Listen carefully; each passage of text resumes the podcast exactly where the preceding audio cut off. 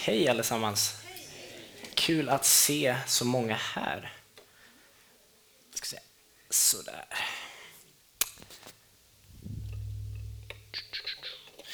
Jag heter Walter eh, och jag har varit medlem i den här församlingen i cirka tio år tror jag. Eh, när jag flyttade hit med min familj 2011.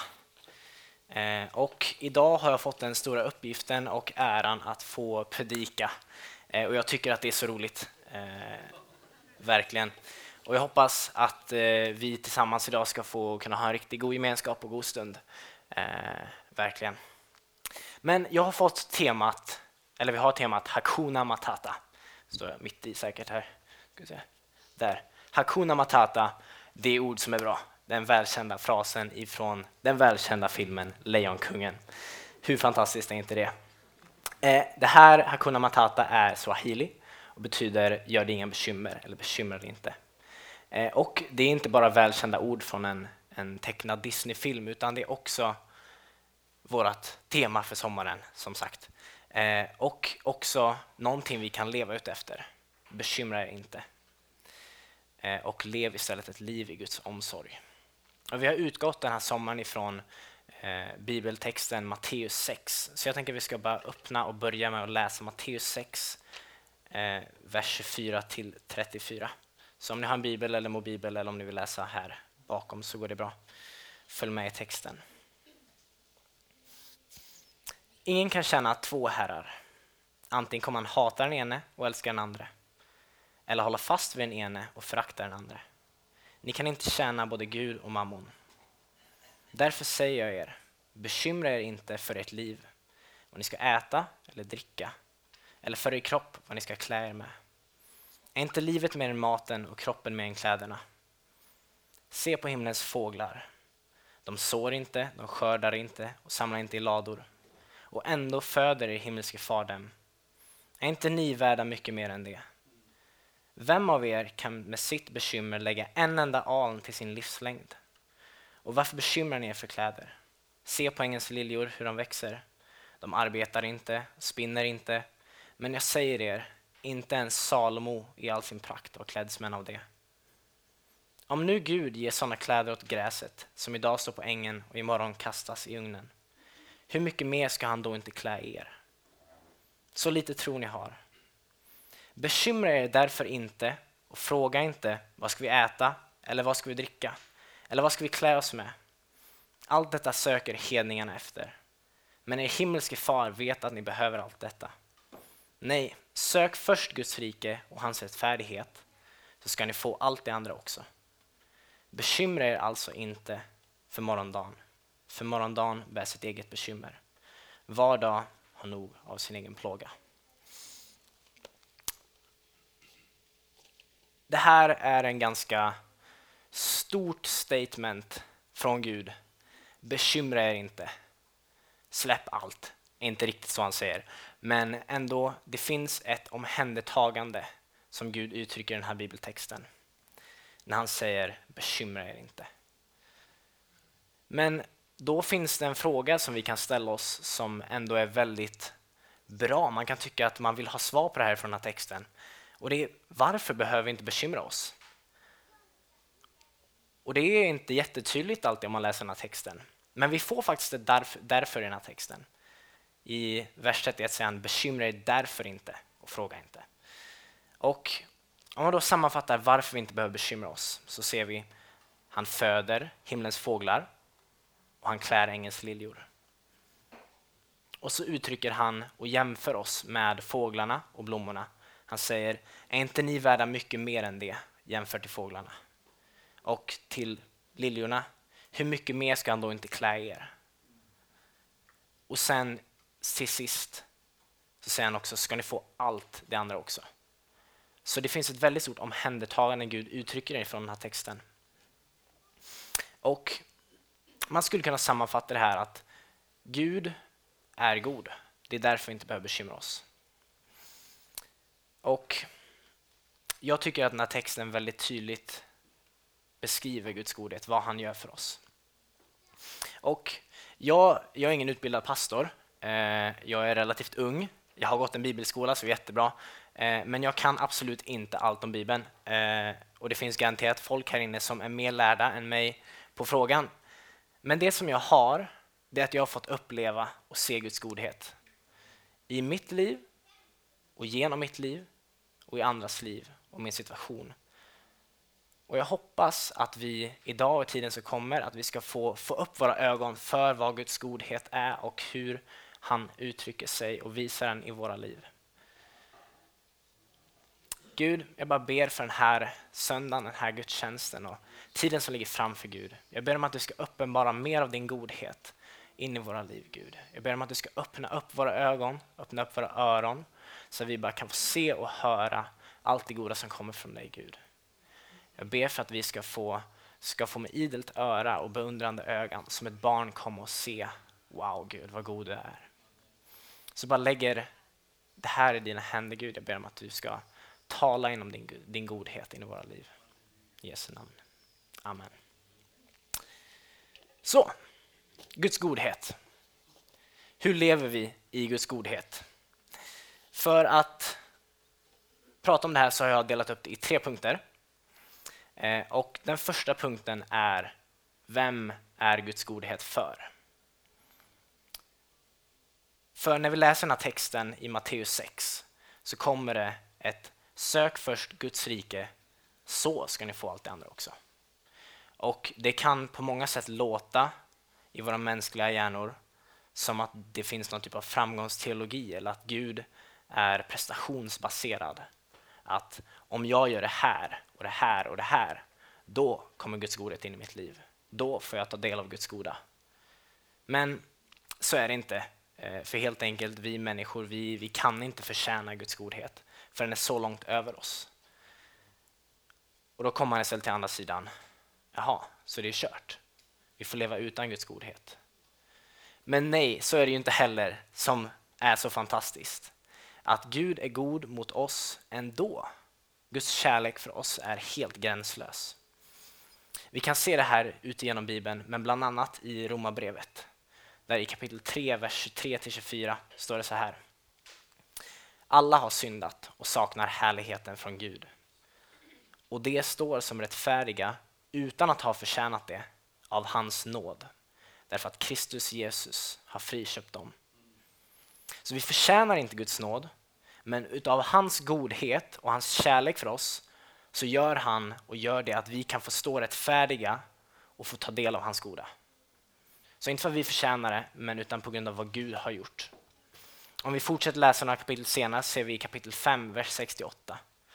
För när tiden var inne, medan vi ännu var maktlösa, dog Kristus i det ogudaktiga ställe.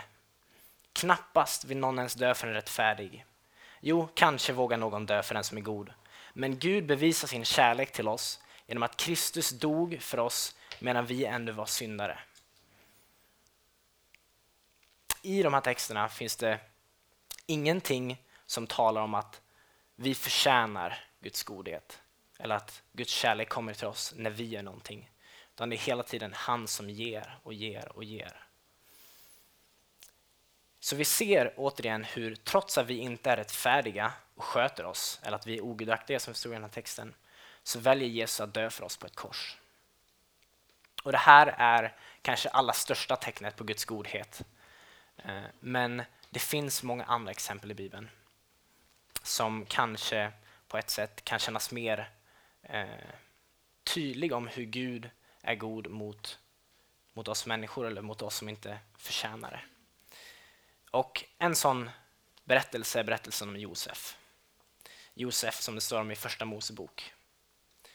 Han fick som ung profetiska drömmar från Gud och eh, genom sin uppväxt och genom historien så går det väldigt mycket upp och ner för honom.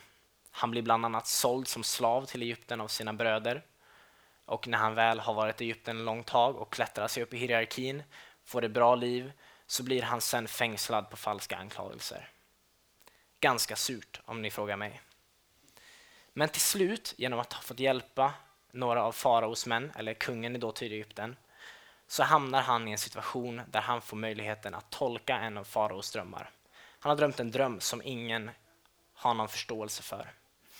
Och Josef kommer till farao och med Guds hjälp så, så får, får Josef vara med och tolka den här drömmen och säger att drömmen betyder att ni kommer få sju år av välgång och så därefter sju år av svält och torka.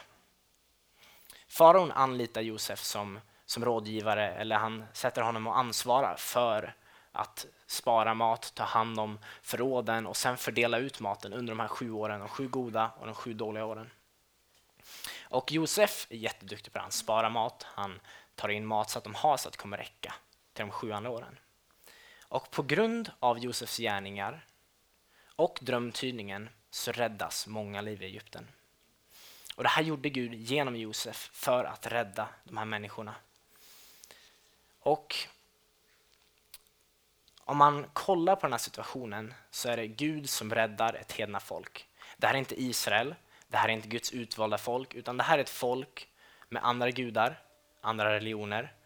Ett land som på den tiden var känt för att ha mycket slavar, om vi kollar tillbaka historiskt. Det låter inte som något höjda land direkt, eh, eller som att de var jättegoda och välförtjänta av, av Guds godhet. Men så att ett, ett icke-rättfärdigt folk är där så kommer Gud ändå och sänder Josef för att rädda deras liv. Och Vi kan läsa i det här stycket berättelsen om Josef i Första Mosebok kapitel 45, vers 4-6. Då Josef pratar med sina bröder. Eh, då de har, han berättar att han är Josef. De har inte setts på så länge som känner inte igen varandra. Eh, och Då säger Josef till dem. Kom hit till mig. Och när de kom fram till honom sa han jag är er bror Josef som ni sålde till Egypten. Men var inte bedrövade och sörj inte över att ni sålde mig hit. Det var för att bevara liv som Gud sände mig hit för er.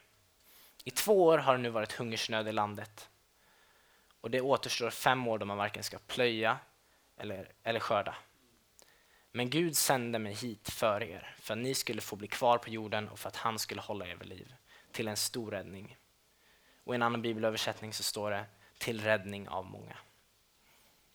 Så här ser vi Gud som visar godhet mot ett folk som inte förtjänar det, ett folk som inte är rättfärdigt. Och Gud kommer ändå med sin godhet, sänder Josef och räddar det här folket. Så, Guds godhet finns och verkar för varje människa oavsett omständigheter därför att han älskar oss och vill oss väl. Punkt 1. Punkt 2 nu att se Guds godhet. Ibland så vi människor kan vara lite trångsynta eh, av att se gott och ont. Eh, och vi blir så matade på av det här konstanta flödet från media. Av katastrof efter katastrof efter katastrof. Att de goda sakerna som också sker i världen glöms bort. Det endast är någonting är riktigt, riktigt, riktigt gott som vi faktiskt kanske tänker wow, vad bra nu går det uppåt för världen. Eh, men det väcker sällan lika mycket uppmärksamhet. Det kanske är när vi får det där jobbet som vi känner på, så här, nu är livet gott. Eller när någon föder barn i ens nära krets. Yes, vad roligt. Men alla de små sakerna, vad händer med dem? Fint väder, det är gott. Eller när man har en riktigt god saftig apelsin Jättegott på semester speciellt. Eller när man umgås med vänner. Det är också riktigt, riktigt gott. Men det är inte Gud. Eller? Du har kanske så jag ibland tänkt att jag har nog upplevt Guds godhet kanske ett par gånger i mitt liv. Tre gånger, jag vet inte. Det var den där gången under en konferens när jag kände mig lite varm på insidan och så när jag bad för den där människan och han fick lite mindre ont i benet. Ja, två. Och så kanske, om man räknar den, när jag fick den där uppmuntran som jag verkligen behövde då. Men det var nog inte Gud. Har, har någon tänkt så förut? Jag har i alla fall tänkt så mycket. Men, och det är ju jättebra om du har känt Guds godhet och känner så här, wow, Gud är god mot mig. Men vi missar så, så mycket. Om vi sätter upp en bild, ett litet scenario, så har vi, vi har en fest eller en middagsbjudning eller vad som passar dig bäst. Och det finns allt möjligt du kan tänka dig. Du kommer till den här festen, det finns jättegod mat, jättegod dricka. Det finns vackert pyntat, det är roliga aktiviteter, det är goda vänner, bra sällskap. när du sen har varit på den här festen och du är där och du har jättebra och sen när du ska gå hem, då går du inte fram till matresterna och säger tack mat för att du smakade så gott. Eller du går inte fram till tipspromenadlapparna och säger tack tipspromenad för att du var så bra. Jag vann inte, men du var rolig ändå. Du säger inte så. Du säger ju istället till värdskapet, de som har anordnat festen eller middagen. Tack för den här fantastiska fest du ordnat. Jag hade riktigt, riktigt bra tid. Tack för aktiviteterna, tack för maten och tack för sällskapet. Det är värdskapet som uppvisat en godhet mot dig. Inte maten, inte aktiviteterna, inte pyntet. Utan det är värdskapet som har ordnat allt det. Så när vi går till världen ser vi väldigt annorlunda på det. När du får ett bönesvar, då är det ju Gud som har ordnat det. Eller när du är förundrad över pyntet i vår värld, över vår natur och skönheten i naturen, är det inte då Gud som har skapat det? Eller när du får den där platsen till jobbet eller på skolan som du verkligen, verkligen vill ha, är det inte då Gud som har gett det till dig? Vi kan läsa i Jakobsbrevet 1 och 17 hur det står Allt det goda vi får och varje fullkomlig gåva är från ovan. Det kommer ner från ljusens far som inte förändras eller växlar mellan ljus och mörker. Så Gud har skapat allt, allting tillhör honom. Gud finns i allt. Det måste också innebära att allting gott är från honom. Vi kan se i berättelsen om Josef. Återigen, då såg Guds godhet ut som mat. Mat som folket annars inte hade fått, de hade behövt svälta. Och vi kanske tänker, men det var ingen jättestort mirakel. Det regnade inte mat från himlen. Folk fick inte deras magar fyllda. Förmodligen, jag vet inte, jag var inte där. Men det såg inte ut som ett jättestort mirakel. Men Gud sände Josef utav sin godhet och räddade ett folk från svält genom den lilla godheten. Det var inte ett regn av mat, utan det var en person som han sände. Det såg inte gudomligt ut, men det var gudomligt. Så Guds godhet finns i allt. Det stora och det lilla. Punkt nummer tre. Guds godhet på jorden. Så all den här kunskapen om Guds godhet och att han är god mot oss, de här löftena om att vi inte behöver bekymra oss. Hur påverkar den våra liv? Borde den göra det? Ja, det bör den göra och det gör den. Gud är god och vill oss alla väl. Som tidigare nämnt uppvisar Gud sin godhet till oss på väldigt många olika sätt. Men ett av hans absoluta favoritsätt att visa sin godhet för oss är också genom oss. Gud har skapat oss för att ta hand om varandra och visa kärlek till varandra. Vi kan se det i budorden, så ta hand om din nästa. Vi kan se det genom hela Bibeln, hur, och speciellt berättelsen om Jesus, när han visar godhet mot varenda människa han ser. Om vi läser i Efesierbrevet kapitel 2, vers 10, så står det Hans verk är vi, skapade i Kristus Jesus till goda gärningar som Gud har förberett för att vi ska vandra i dem. Så Gud räknar med att vi ska göra goda gärningar. Han har till och med förberett goda gärningar för oss. På samma sätt kan vi läsa i Filipperbrevet kapitel 2, vers 13. För det är Gud som verkar i er, både vilja och gärning, för att hans goda vilja ska ske. Gud har anförtrott oss med ett ansvar till varandra, till den här världen. Han har anförtrott ett ansvar till oss att vara Guds godhet och kärlek på jorden. Och bara för att det är jag eller någon annan som utför en, en god gärning eller en kärleksfull gärning betyder inte det att det inte är Gud som också är med i den. Återigen, berättelsen om Josef. Det var Josef som gjorde gärningarna. Det var Josef som var där, det var Josef som var i Egypten, det var han som blev sen till Egypten. Men det var Gud som verkade genom honom. Och om Josef inte hade litat på Gud och gjort som han gjorde, då hade inte historien sett likadan ut. Det finns många situationer och många människor som idag behöver Guds godhet. Och som vi tänker att Guds, Guds godhet behöver komma in i. Att de behöver Guds kärlek. Och vi står där vid sidan och kanske, kanske ber eller kanske bara väntar på att Gud ska komma som en stråle av ljus och kärlek och bara svämma över dem. Och vi frågar oss ibland kanske när vi inte ser den här strålen av kärlek och vi ser inte dem bli överrumplade av Guds kärlek. Vi frågar oss, var är du Gud? Vart är du? Varför kommer du inte? Jag väntar på dig. Men den verkliga frågan kanske egentligen är, var är vi? Du och jag har en möjlighet och en chans att få vara Guds godhet. Du och jag kan få vara någon annans räddning.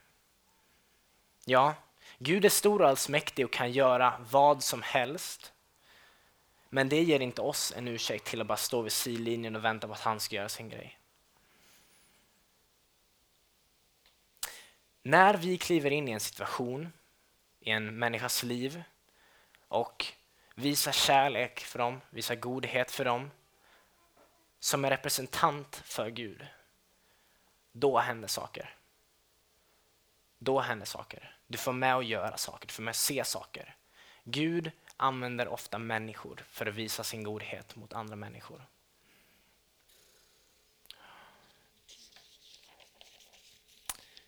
Och Gud vill använda dig och mig för att visa godhet och kärlek till varandra. Så nästa gång som du hjälper någon eller som någon hjälper dig i en svår situation, se det då som Guds kärlek, en Guds gärning. Det är inte en människa som kanske bara kände att den här människan behöver en kram.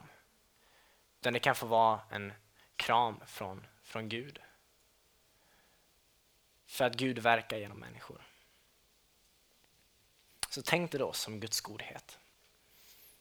Jag var nyligen på en missionsresa. Jag fick resa till både Ukraina och eh, eh vet det?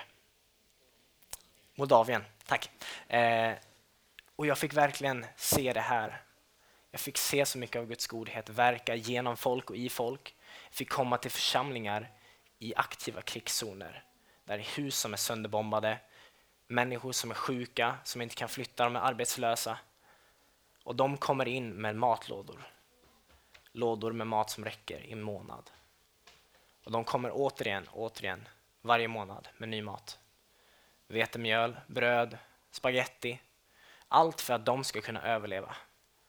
Och när vi fick komma och åka med de här bilarna och komma in i de här hemmen med de här matlådorna.